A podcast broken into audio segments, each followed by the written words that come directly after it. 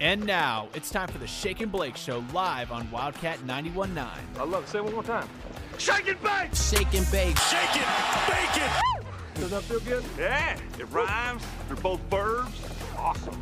Blake Crawford. The Shake and Blake Bowl. It's at Bill Snyder Family Stadium. It's just our faces on center field. John Grove. I think for K-State, in order to be successful, you're going to have to open up that passing game. Bring you all things K-State sports and even more. And it's Shake and Blake time.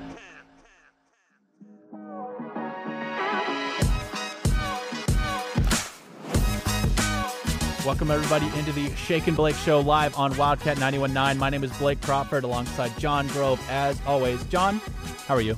I'm doing good, Blake. How are you doing? I'm doing well. You don't have anything else to add, Friday? Honestly, this has probably been one of the more uneventful weeks. Wow. Well, except losing cellular on Tuesday at one point, but I just went into Verizon, and they just got it working right after a snap of a finger, and everything was set. It's not the darndest thing.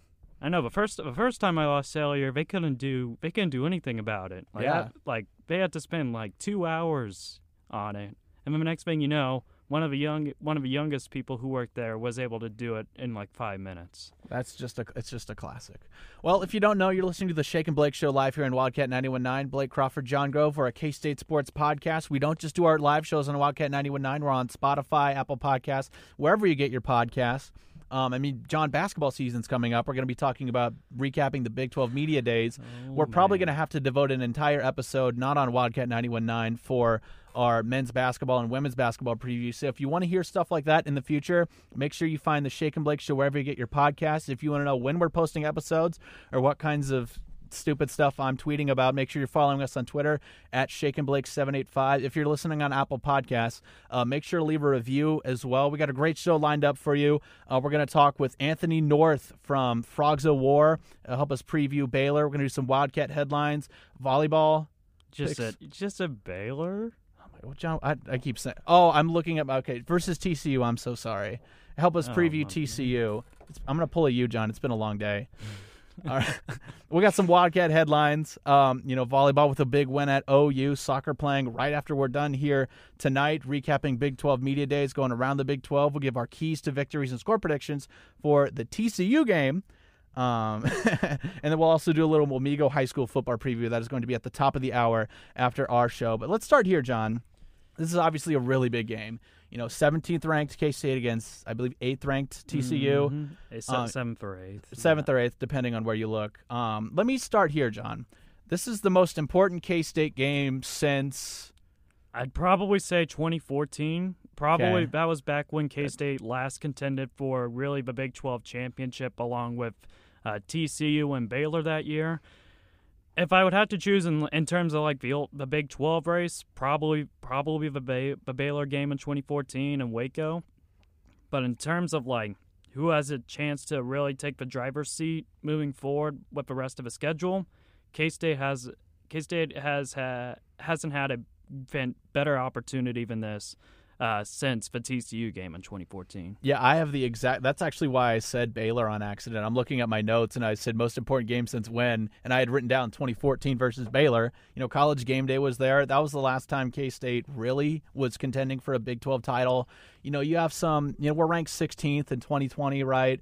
But Skylar Thompson's hurt. That just didn't feel the same. And West Virginia really exposed K-State. Yeah, that's a tough one, too.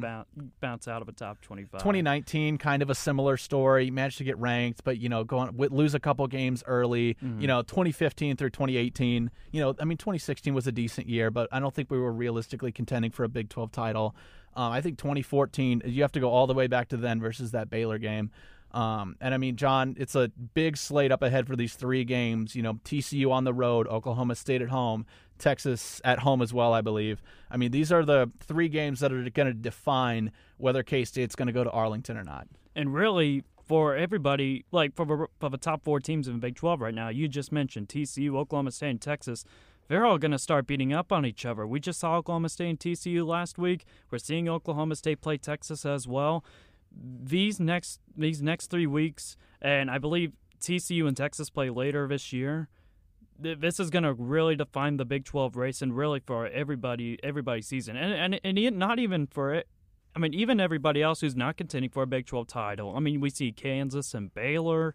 I mean, that's really going to really tell who's still kind of in the race and then who's just fine for bowl eligibility at this point. It's just there's a lot on the line this week, Blake. Yeah, there is. I mean, you know, the Oklahoma State, Texas game. Sorry, I totally blanked out. That's going to be another huge game that's going to decide who goes to Arlington. Kansas, Baylor, obviously KU they need one more win, John, to be bowl eligible.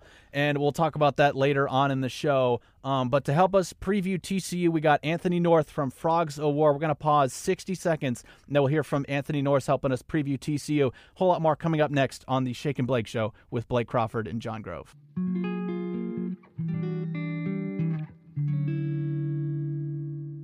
All right, Anthony North from Frogs O' War podcast joins us here. Thank you so much for coming on, Anthony. Now, before we get into any questions, I think it's the first thing that's coming to my mind. I mean, look at us. Who would have thought? Who would have thought? Here we are. Not me. Definitely not me. But two purple teams battling for first place, middle of the season. Top of the Big 12. Here we are. Yeah, both in pretty good spots to be. Coming to this Saturday, how are TCU fans really feeling? Yeah, I think TCU fans are super excited. There's been kind of a general nervous energy about how successful things have gone, but way far exceeded expectations for this season, coming off a 5-7 year where the TCU lets Gary Patterson head out to pasture and brings in Sonny Dykes from SMU. So not really knowing what to expect coming into the season, how would these same players kind of come in and rally around the new coaching staff? And so for the most part, everyone's just really thrilled with how successful it's gone so far. Yeah, let's talk about that journey a little bit because it's really interesting. I mean, you're preseason 7th in the Big 12, which that preseason poll is just bonkers. I mean, Baylor and Oklahoma are 1 and 2. I mean, who would have thought? But first year coach Sonny Dykes, after you mentioned the kind of the sour departure of Gary Patterson. Chandler Morris is the one who gets the start week 1. He gets down, goes down. Max Duggan comes in, and you just kind of get the ball rolling, keep winning from there. Talk to me about that journey that the TCU fan base has gone through for these first 6 games. Well, yeah, I mean, especially the story of Max Duggan of several year starter, comes in, has to start as a freshman, and he's out here, he has a heart condition that is found during COVID that, sets him back, and who knows if he's even going to play football again. And then, he comes in, new coaching staff, and he's put as the backup to Chandler Morris, and gets kind of thrown into the fire there in that Colorado game. And luckily enough for TCU, Colorado is pretty terrible, so we're able to step in and jump in. But he's, been doing things that TCU fans have all been looking for out of him for years, and has been really able to flourish under the new coaching staff. And so yeah. There's a lot of emotions for TCU fans tied to Gary Patterson, obviously bringing this program to new heights, into the Big 12, all the Rose Bowl and BCS games and all of that stuff. But it's been nice to see this new energy and that things have picked right back up and continue to exceed expectations thus far. Yeah, I mean, it's been quite a journey, and part of that journey is, I mean, you've faced 3 ranked teams in a row, and you've beat all of them. Thank you so much for beating KU, by the way. They were starting to get so insufferable. Yeah. You have struck no idea. Midnight on that Cinderella, yeah. You have no idea how much good work you did there. Anyway, so coming into this K-State game, your 4 straight ranked game in a row. Is there, especially after 2 really, high stakes, close games, coming off a double OT win against Oklahoma State, is there any sense of fatigue among the players or even the fan base? Games. I don't think the players are feeling it. In fact, I think they're kind of feeding off of it. Hearing the way that they speak in press conferences when they're met with the media, they all seem to be relishing in it. Actually, living for that moment and having an early bye week before that string of key games. It's kind of, they haven't had a chance to slow down at all. So I think for the players, it's not really hitting yet. There's been a couple of injuries that may be key, but for the fans though, I think it's definitely you can only sit revved up to 11 for so long. It's just a lot of nervous energy. The three ranked conference games, but also the game before against SMU with the crosstown rival and the coaching turnover and all of kind of the vitriol that came with that. So it's been a lot of nervous energy and feeling like, okay, is this going to be the time where it's, you know, we get knocked back down to earth? And very well could happen this week against your Kansas State team. But I think that's that's the fatigue is, oh man, a lot of, we've been sitting at the peak of anxiety. And yeah, these last two thrillers, that last minute Kansas game, and then a double overtime, obviously at home, storming the field.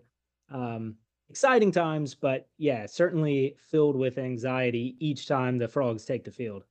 Yeah. And I mean, let's talk about this TCU offense a little bit, because it's obviously electric. I mean, you're almost passing for 300 yards a game, rushing for 230. But I think the thing that a lot of K-State fans, you know, they're having nightmares about at night is Quentin Johnston. I mean, oh my gosh, that dude is a monster. I mean, from your perspective, is there anything you can do to stop him when he's just locked in? Well, I think, sure, you can throw extra defensive resources at him, and we saw it earlier in the season. It took him a little bit to get revved up until that Kansas game. You know, he was maybe under 50 yards those first three games, and part of that is everybody else on the TCU offense was getting a lot of opportunity. So, you know, any time that a defense does take those resources to maybe double team them or send extra safety help towards QJ, yeah, it just leaves. There's a lot of other skill talent that is really strong and sure-handed catchers and sure route runners and big tall guys. So that's the way to stop them. But I don't know that stops the TCU offense. So I think there'll be other ways to, you know, maybe pressure on the quarterback. That is really the key. I think the Kansas State defensive line will definitely have an opportunity. Probably the best defensive line that TCU's faced yet this season. So a huge test for the Frogs offensive line and Max Duggan to get the ball out in time, to be able to give Quentin Johnston an opportunity to go make his spectacular superhuman plays out there. Yeah. I mean, I'm sure you guys still have forgotten what Felix Anudike-Uzomah did last year. We sure haven't. He's a monster. Yeah. It's nightmares. Should have been 6 sacks, but you know, who's counting? But anyway, I was wondering if you could give us a few players to watch. We've obviously mentioned Max Duggan and Quentin Johnston, but maybe people on the defensive end. There's obviously a ton of weapons on the offensive end besides those two. But you give us a few players to watch on the defensive end. Yeah, so defensively, you know, probably the star coming into the season was Travis Hodges Tomlinson, nephew of TCU great LaDainian Tomlinson. Cornerback usually lines up with the top wide receiver for the opposing offense, and he's been solid through this season. Been a really sure tackler out there, but has gotten beat by maybe some taller receivers. The surprise on the defensive end has been on the other side at corner. Josh Newton transferred in from Louisiana Monroe, and he's just been a true leader right from the get-go. He's a voice in the locker room, a motivator on the field. Last week against Oklahoma State, I think he had like 9 targets, only gave up 2 or 3 receptions. So he's really been able to keep things clean on the other side of the field while Tomlinson takes on kind of the top dog on his end. The other big name to know on TCU's defense is Dee Winters, linebacker. He's been with the program for a few years now, and in this new Joe Gillespie defense, he kind of serves as that quarterback in the 3-3-5 from the linebacker position, to where he's guiding things out there. He leads TCU in sacks right now as well from linebacker position with 4.5. So for TCU, that linebacker position is a little bit thin at the moment. Marcel Brooks is now out for the season. So the linebacker core will really have to step up, and it's led in full by Dee Winters. Now, specifically for this K-State matchup, what are you kind of keeping your eye on? What are the kind of keys you see for TCU if they want to stay undefeated in the Big 12? Yeah, I mean, I think defensively that Kansas State running game is frightening. Deuce Vaughn has done it to TCU. He's done it to everybody. I think that game against Iowa State was probably not indicative of what's going to happen the rest of the way and against TCU. Slowing him, and whether it's I can see him getting out loose, and so basically keeping him under control while also having to spy Martinez. I think it's a real challenge for this TCU defense to scheme up ways to make sure that running game doesn't really get going. So I think that's an obvious key, and obviously on the offensive side, it's really just making sure Felix doesn't cause massive problems all day in the TCU backfield. I think if you're able to contain him and not and allow the offense to run, if things get really off schedule, that's where TCU can get into some bad situations in this game, because really that's the kind of issues offensively that TCU hasn't had to face yet this season, even though there's been some strong defensive lines that they've gone up against in Kansas and Oklahoma State, but nothing like this K-State team. So I would say that's probably obvious keys to victory, stopping the stars on the opposing side. But I think just doing what TCU does, if you are able to make those, stopping the big problems from the stars on Kansas State, TCU might be able to just kind of grind their way to yards and victory. Yeah, one thing, if I could add one thing in there, I think turnovers is going to be a big thing, because, I mean, both quarterbacks, I mean, Max Duggan's interception is basically a garbage time pick that he was just throwing a Hail Mary at halftime. Adrian Martinez, the only FBS quarterback to not throw an interception this season. Both teams really good at taking care of the ball. So I think if both, whichever team can take care of the ball better or force a turnover, might come out with the win. I know you said on your pod, I believe it was 31-30 was your score prediction. That was my projection. Yeah, that's right. Man, thanks for listening to the pod, by the way. I appreciate that. I gotta do my research. That's correct. That's my projection there. Mostly that just comes from, I do think that Kansas State will be able to score some points. That the total on this game is something like 54, which is significantly lower than any TCU game thus far this season.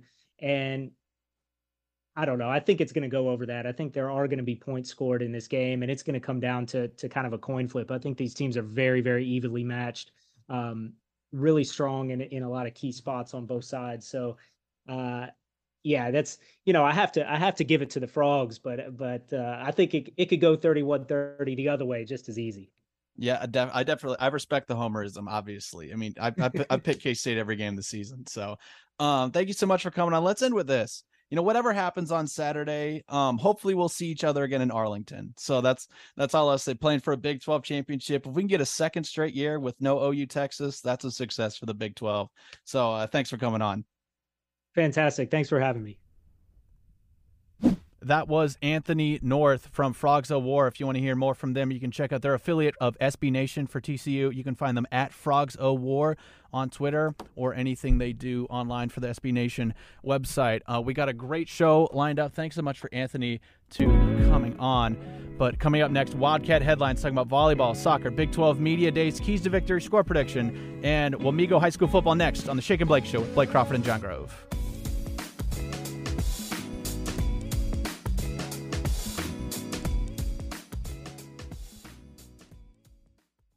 And we're back on the Shake and Blake Show with Blake Crawford and John Grove, here to do some Wildcat headlines. Let's start with volleyball, John.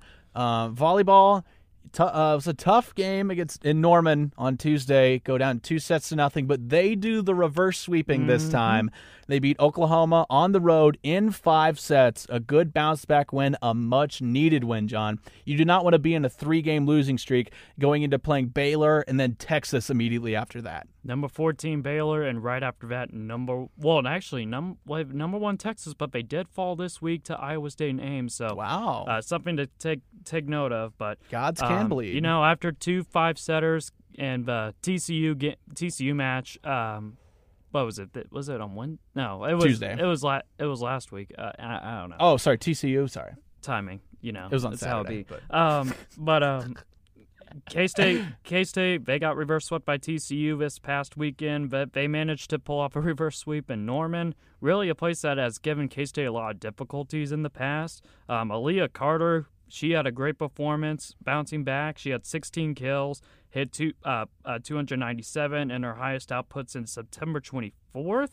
And then you also had the outside hitters. They added 2 aces, 7 digs, and her 19-point run as well. Mackenzie Morris, she led both teams with a career-best 29 digs.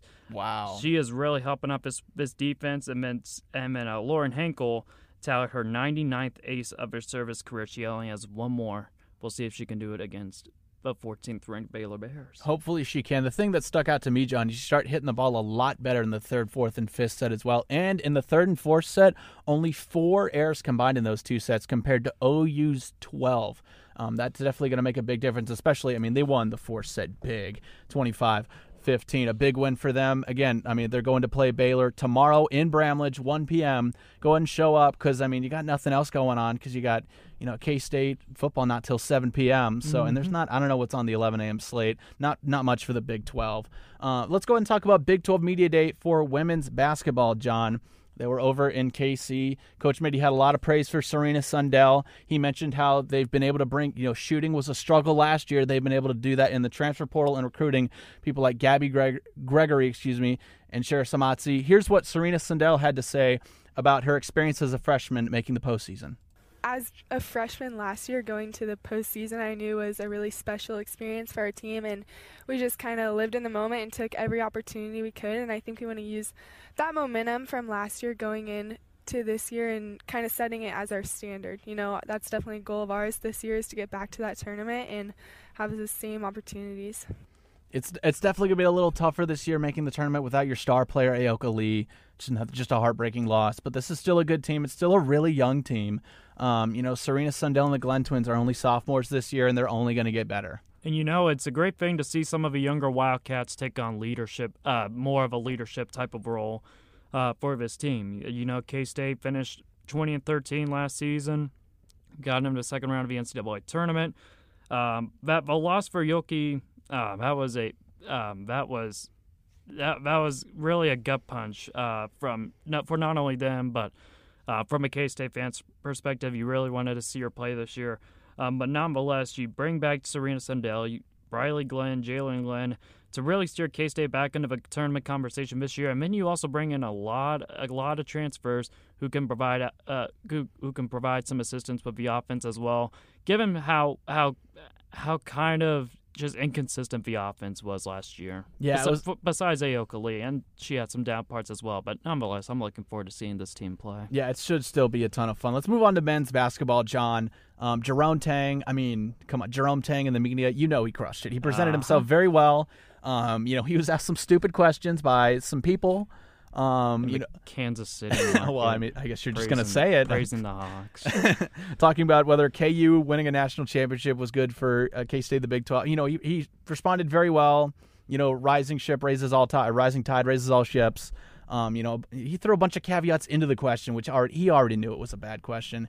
But, I mean, you know, he mentioned, obviously, that the last 2 national champions are from the Big 12, Tang obviously being a part of one of those teams with Baylor. Keontae Johnson, transferred from Florida, said he's taken a more vocal role as a leader with K-State and his experience that he's had. Him and Nae'Qwan Tomlin, were, you know, when they're asked about why they chose K-State, they were quick to mention the coaching staff and how, you know, Coach Tang he's not looking to rebuild. He's looking to just elevate and obviously, you know, get the winning started right away. You know, I think the players, John, if you didn't catch the preseason poll, obviously they were picked last in the Big 12. The players and coaches are definitely aware of that, and it's all over the locker room to remind them. Tang said he does want to bring back Sandstorm, similar product to Wabash. Will take a little bit more work, though, probably. Probably. Just probably gotta hope it's not against KU. Well, yeah, if it's KU, the difficulty would be raised to a max. I just got a couple other things, John. He had a lot of praise for the 2022 recruits this year, Dorian Finster and Taj Manning. He noted that, you know, they've been exactly what he's wanted. He notes that some of that, you know, the work that they put in so far might not show this year, but it will definitely show in the future. And he wants his team to be described as tough, gritty, and fast. Is there anything else that you heard about at Big 12 Media Day for the men's basketball team you want to mention? I think the one thing to point out is Keontae Johnson's help, and it sounds as if he's been really healthy lately. He's been on the court for pretty much the majority of days. I don't know if it's every day he's out there, but a lot of people are saying he's getting in better shape, competing at a really high level. I'm looking forward to seeing how he's able to really take control for his team, as well as some of the other players on the team as well, whether it's Nae'Qwan Tomlin, Marquise Noel. Desi Sills can make some noise as well. And then some of the freshmen as well with Dorian Finster, Taj Manning. I mean, there's a lot of names to go around. But, you know, it's players like that in which if you're able to gel them together, let them settle things on the court together, this team – dang it, I'm really going to say this. This team could go really far when it comes to making a Big 12 championship. Okay, a little disclaimer. Okay, winning the Big 12 championship, I mean – no, in the future maybe. Yeah, I blew it right there. I mean, the thing is, John, like, you know, there's people on Twitter. Obviously, I'm really excited for this men's basketball team. I shouldn't have said that. And everything, I'm wary of like KU fans just like blowing they are. Yeah, I mean, they already are. I mean, I don't want to pretend like we're going to win a national championship because our coach has a good personality, right? And he's recruited a lot of great players, obviously. But it's going to take a lot of work. Yeah, you're right. Because the thing I worry about, John, is just like there's going to be some tough spots. Mm-hmm. You know, we're going to lose 3-4 games in a row. It's just how the Big 12 is just a complete gauntlet. It's the best conference in college basketball. And I just don't want people to get overly negative when we're still, you know, it's going to take time for this team to mesh on the court. I'm expecting to see some great things, though. Yeah, and, you know, K-State fans, they kind of establish more of a perspective on their basketball program compared to some of the others, like, you know, TCU, but how they've been able to really rise up from the dead in years past, how they're kind of treating themselves as more of a contender now. It's not going to click like Iowa State did, you know. But, I mean, K-State had two players returning, Ish and Marquise, and the first player who came was around in April or May. I can't think. What was that? Jarrell Colbert. Yep. I mean, I feel like K-State has a shot at making the NCAA tournament, especially if they're able to connect. Seeing the way Keontae Johnson plays, if everybody steps up into a strong role. Yeah, I mean, the NCAA tournament is. It's right there. It's possible. You know, the Big 12 is the strength of schedule of the Big 12 is really going to help. Yeah, I mean, easily 8 teams could make the Big 12 tournament from the Big 12. I mean, you know, it's been done in years past, and it can definitely be done this year. I'm cautiously optimistic, but I'd like to see it as well. I'd like to see it. K-State men's basketball opens their season with an exhibition game against Washburn on November 1st. Now, before we move on to just a quick thing on K-State soccer, I just want to play a quote from Jerome Tang at Media Day that really stuck with me. I think it's just a tribute to his great public speaking. He was asked about what he wants the culture to be at K-State. You ever been to a family reunion? Yeah. That's exactly what it's like, and that's what we want it to be like. You know, there are some people that their alarm clock wakes them up in the morning, and some guys have to hit the snooze button because, like, they just want 5 more minutes of sleep, or they really don't want to go to work. And my alarm's set for 6:30, and I wake up at 5:20, and because I'm excited about going to work. And that's the environment. We want our players to be like that. We want to be excited about coming to the gym and being with us. And I would hope if any one of y'all came and spent some time with us in our program, that you'd walk away and say, man, it felt like I was at a family reunion, except without the drunk uncle. I mean, how could you not love Jerome Tang? He's just so great, so charismatic, and just such a great public speaker. John, I take back everything I said. We're winning the national championship this year.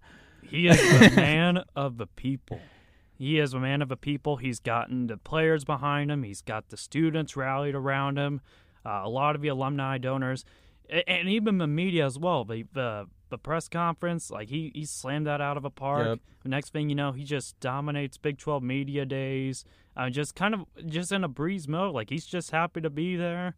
And now he's gonna kind of face a little bit more of a challenge, because now you got to prove that on the basketball court with the guys you have. Yep. And moving on to K-State soccer, they're playing right after we're done here, 7 p.m. tonight against KU. John, if they can win this game, they are very likely to make the Big 12 tournament, which would be a huge milestone for this program. Mm-hmm. It's more than just a rivalry game here. It's first shot at the Big 12 tournament. Excuse me.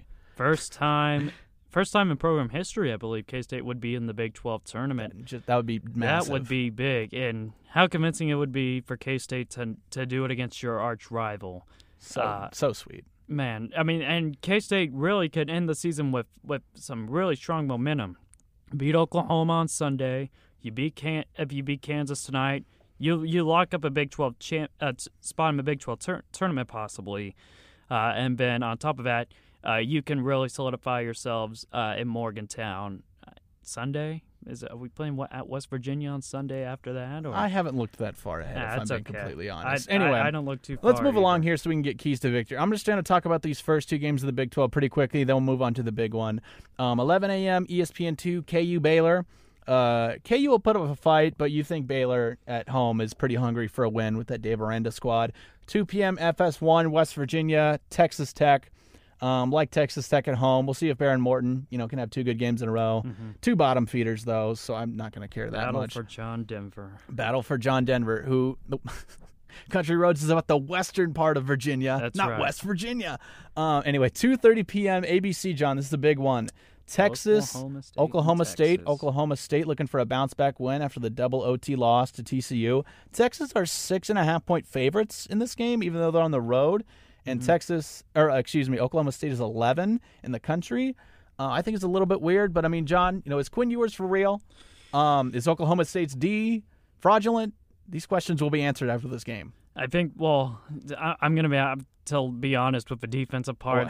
They've been kind of fraudulent this season, but this Texas offense is for real. You got Quinn Ewers in the backfield alongside Bijan Robinson. They have been a thorn for almost everybody on that schedule. For Oklahoma State, is Spencer Sanders' status to 100% near of a game? If he's a shell of himself and simply can't go in this game, it would leave Gunnar Gundy to take the reins of the Oklahoma State offense. Man, try thinking about that. Man, that'd be crazy. But it does feel like a spot for Texas to take off and mark themselves. This is their first true road. Well, the Texas Tech game was a true road game as well, but this is one of their bigger true road games of the season, because you got Oklahoma in a neutral side game as well. I'm just not sold on Oklahoma State's defense, and that's just a big mismatch compared to what Texas has offensively. I got the Longhorns. Yeah, I don't blame you there. I'll say this, John. As K-State fans, I don't think it matters who wins this game. They both have one loss. But whoever wins this game, we have to beat them, whether it's next week against Oklahoma State or the week after against Texas, because I think that tiebreaker is definitely going to come in handy later on at the end of the season. And I want to control our own destiny than rooting for a team to lose. I mean, on top of that, you could potentially have game day implications if Oklahoma State pulls it off. I know. I heard K-State and Oklahoma State from a short list for game day, so both teams just got to do their part. I'm not saying I want Oklahoma State to win, but it's the Big 12. Anybody can win on any given night. All right, let's spend a couple minutes on this one, John. I'm just going to let you take it away here. Big 12 close to a media deal with Fox, ESPN. All right. Okay. Give us the deets. So the Big 12 could have a new media rights deal in place with ESPN and Fox within a matter of weeks, sources tell Dennis Dodd and CBS. They have been aggressively pursuing a new deal, a lot more earlier than expected. It was the negotiating window was supposed to open in 2024, but with the Pac-12 just continuing to look for digital streaming partners such as Amazon or Apple, they still haven't managed to really really sign off of anything yet, and it's really an opportunity for the Big 12 to take the advantage. Especially when you have ESPN and Fox, who have really stronger cable connections and which are easier to watch football games off of as well. Let me think. I was scrolling down here a little bit. The Big 12 did did consider adding a Pacific time zone presence to the conference if it happens to dissolve. That was back in the summer, a little bit earlier. If the Pac-12, here is one little nitpick that I did see from this article.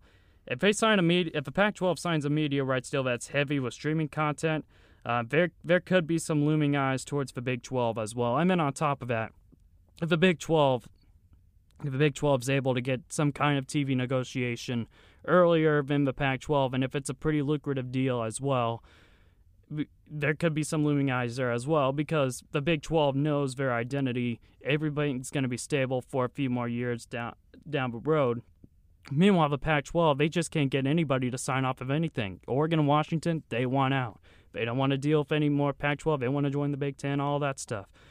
So the Pac-12's in a bad spot, especially, I mean, things are going to get even worse if the Big 12 sign things off, because not only are you going to benefit off of ESPN and Fox giving you better time slots, better negotiations, more money, but the Pac-12, they're going to be just out left in the cold, potentially with Amazon as a streaming partner, but there's not too many programs that are ready for the heavy streaming just yet. Yeah, and this stuff is going to take a while to play out, but we'll be right there to cover it, John. That's right. Coming up next on the Shake and Blake Show with Blake Crawford and John Gove gives our keys to victory and score prediction for the TCU game, and we'll do some Wamego High School football up next on the Shake and Blake Show with Blake Crawford and John Gove.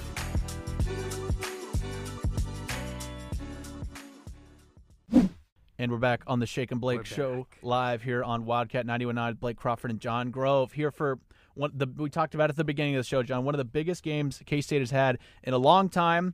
Tomorrow night, 7 p.m., FS1. Tim Brando's on the call, which is something. John, let's give a quick injury update here before we give our keys.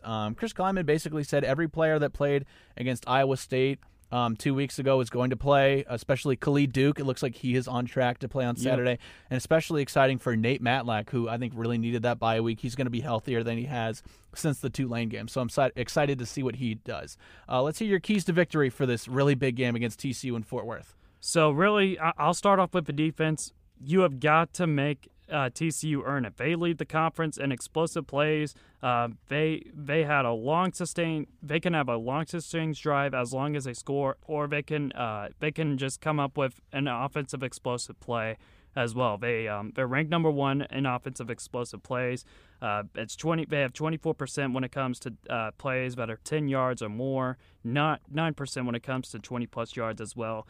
So you really got to shut down Quentin Johnston as much as possible. I mean, he's emerged as an absolute threat over the past 2 weeks. He, after starting off a little slow, he recorded 14 catches, 206 yards, and he scored 2 weeks ago against Kansas and followed that up with a lights out performance. Against Oklahoma State as well. And then as well, I saw this earlier from Ace Edwards of the Alley Cats. You got to control the clock, dominate the time of possession. That is the cleanest way you're going to play. It's kind of just like going back to the Bill Snyder route. I mean, TCU is going to start off explosive, and we've seen in the past few weeks K-State just always started explosive, but at the same time, the offense has kind of just been off the field, giving the defense way too much time on the field. So the offense has got to manage, try and find every way to get Deuce in the game. Give DJ Kitten some snaps as well, because he's due for more snaps. I think that, I mean, he really sealed the deal against Iowa State. But pretty much what he said, you got to control the clock, dominate the time of possession. You got to find ways to steal one or two more possessions away from TCU in order to prevent from making the bigger plays. How about this for a key to victory, John? Go ahead. Win the coin toss.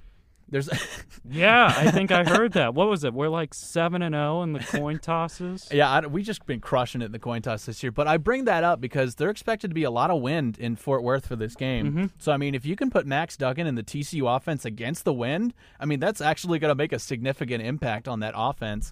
Because, I mean, I think the identity of K-State being a bend-but-don't-break defense, it's what we've been doing for decades. I mean, I fully expect us to be able to keep TCU in front of us and be able to hope. I mean, I expect them to just nickel and dime us with some hitch routes, but if we're not getting beat over the top, that is definitely a win for this K-State defense. And I think the thing defensively for both teams that I'm going to be keeping my eye on is fourth down stops. I think there's going to be a lot of fourth down attempts in this game. I think touchdowns are going to win this game, not field goals. And I think there's going to be going for it a lot on fourth down. So if you can, get to those fourth and threes, and be able to make a stop there, I think that's going to be what turns the tide in this game. Well, definitely not the field goals. I mean, you just mentioned it, how Wendy's going to be. Yeah. There could be a possibility that field goals will be missed. So for K-State's perspective, there's a strong opportunity, especially after being well-rested. The offensive line can rise up to the occasion against an okay TCU defensive line. Besides Jamoy Hodges, I'm just not seeing it from others. You just got to create some more gaps in order for Deuce and DJ Gittins to really rip some stuff up. And then I think what else was I going to touch on? Oh, I missed it. There's too much to talk about, John. Okay. There's a lot to talk about. No, I'll get the conversation going here. I mentioned this a little bit with Anthony from Frogs O' War earlier on in the show, but, I mean, neither team really turns the ball over that much. So if somebody can force a turnover, K-State's +8 in the turnover margin this season.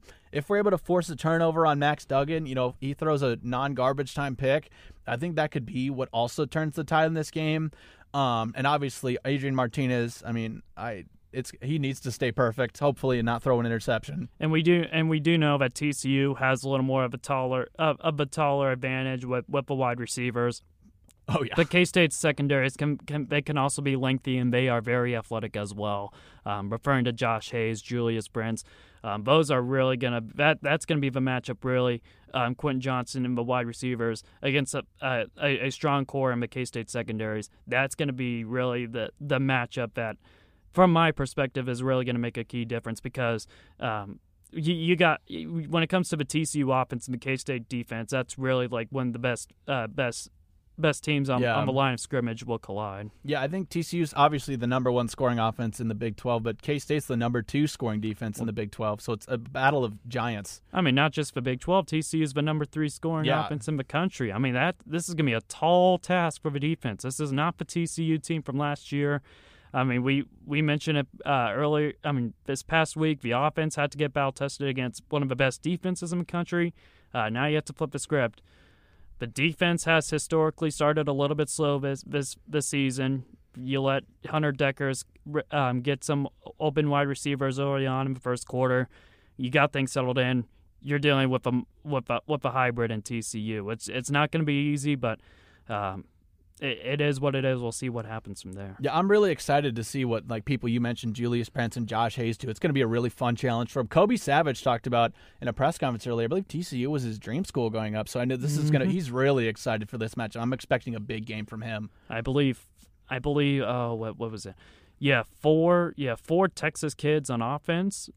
Of course, Deuce, he's in Round Rock, around the Dallas area. I mean, yeah, four players from the state of Texas as well. And Josh Hayes mentioned as well in one of the press conferences, there is nothing that will get him more juiced up than playing a bunch of Texas schools. I mean, he will have a chip on his shoulder, and as well as a lot of players who have a lot of ties to the state of Texas. All right, let's get a score prediction, John. How are we seeing this game playing out? All right, so K-State will try and establish the run early. I'm kind of doing this as a little scenario. I think K-State needs a little more productive possessions all night.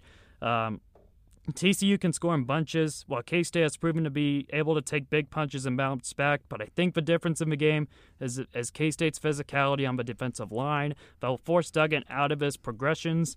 You also got to point out as well that this is a horribly timed schedule for TCU. Oh man! Just what the amount of top 25 teams they played, 4 in a row, and on top of that, this is probably the most physical defense TCU was playing. I don't know if I'm liking to take my chances. K-State historically has dominated TCU's offensive line, and it's a potential letdown situation for the Frogs as well. So with that being said, I think it's really close. I think K-State wins 34-28. Oh my gosh!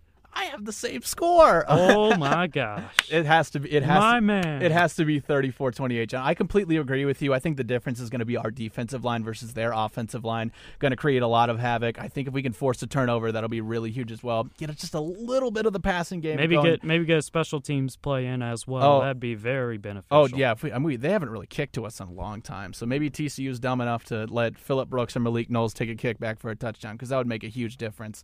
All right, John, we've covered K-State sports. Thank you for listening to our K-State portion section of the show on Wildcat 91.9. We're going to take a quick break, talk about some Wamego High School football up next. And before we go, Cats by 90.